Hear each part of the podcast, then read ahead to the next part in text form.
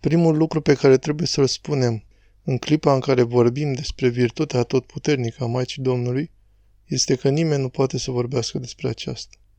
Spun Sfinții Părinți că trei lucruri nu putea Dumnezeu să le facă mai desăvârșite. Fericirea Raiului, întruparea cuvântului și Maica Domnului. Virtutea atotputernică a Maicii Domnului la buna vestire. Frumusețea Maicii Domnului este atât de mare, încât Dumnezeu cel atotputernic a fost atât de atras de această frumusețe în mod negrăit și a plecat cerurile și s-a făcut om, fără însă să înceteze să rămână Dumnezeu. Cu toate că Dumnezeu dorea cu toată ființa sa mântuirea omului, a fiului său, a coronidei creației sale, cu toate acestea nu se găsea un vas ales capabil, prin perfecțiunea sa, să fie poarta prin care Fiul lui Dumnezeu să intre sub timp, să intre în lume și să se facă om.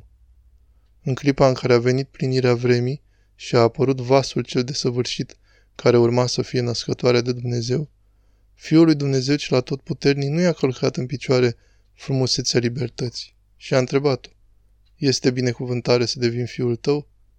Iar ea a răspuns, Iată roaba Domnului, fie mie după cuvântul tău.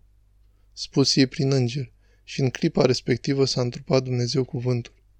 Dacă Maica Domnului nu dădea binecuvântare, Fiul lui Dumnezeu nu se făcea om. Virtutea este atotputernică. Virtutea Maicii Domnului la nunta din Cana Galilei. La nunta din Cana Galilei, vedem că în clipa în care au fost depășiți de situație, slujitorii au venit la Maica Domnului și nu la starostele nunții, la nun. Și asta pentru că virtutea Maicii Domnului este atotputernică.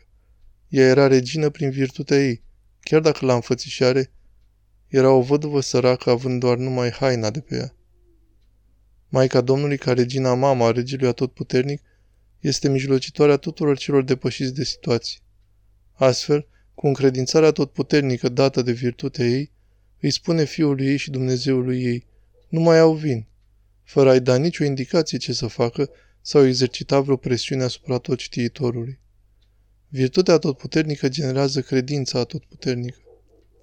Mântuitorul răspunzând, ce ne privește pe mine și pe tine, femeie, încă n-a venit ceasul meu, spune că nu atunci, în conformitate cu planul etern din sânul preanțeleptei și preasfintei trăimi, nu atunci trebuia începută lucrarea de mântuire a întregii omeniri, însă de dragul preacuratei Maicii sale, Mântuitorul schimbă, pivotează tot acest plan cosmic de mântuirea Universului. Virtutea Maicii Domnului este atot puternică. Maica Domnului, înainte ca Mântuitorul să facă ceva, ca o regină puternică ce nu se îndoiește, ce nu ezită, ce nu pune în discuție credința, ca și creatura perfectă ce este, se întoarce către oameni și le spune doar atât. Faceți orice vă va spune. Sunt singurele ei cuvinte adresate oamenilor păstrate în istorie. Este mesajul ei către omenire. Astfel, Dumnezeul cel de nesilit este silit de frumusețea virtuții atotputernice a preacuratei Maicii sale, să înceapă atunci și acolo drumul către învierea noastră a tuturor.